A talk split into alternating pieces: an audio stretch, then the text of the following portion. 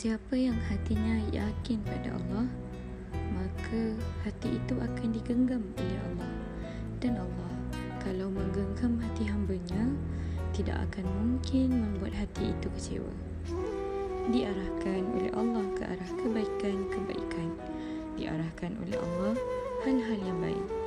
Ketika kita percaya pada Allah, sehingga apabila Allah memberi satu ujian, kita mampu berkata, Sudahlah, kan Allah yang tentukan semua ini. Apa pun yang Allah tentukan, kita ikut. Dan apa pun kehendak Allah, kita terima. Sebab selalu ada kebaikan di dalam setiap pemberian Allah. Walaupun pemberian itu hal-hal yang tidak kita sukai. Mari kita didik hati terima ketentuan Allah dalam hidup kita. Percaya pada Allah, jangan ragu pada Allah.